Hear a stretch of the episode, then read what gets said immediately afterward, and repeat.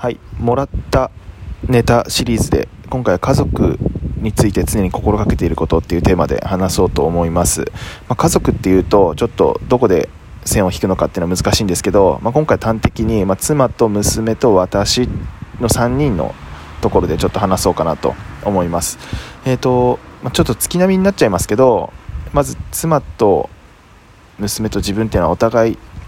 まあ、他人で完全に理解し合うことはまあ不可能だろうという前提でまず考えているっていうのが一つと、まあ、お互いをちゃんと尊重しお互いを尊重できるようにあの付き合っていきたいっていうのを常に思ってます。で特にその尊重するっていう意味で言うと,、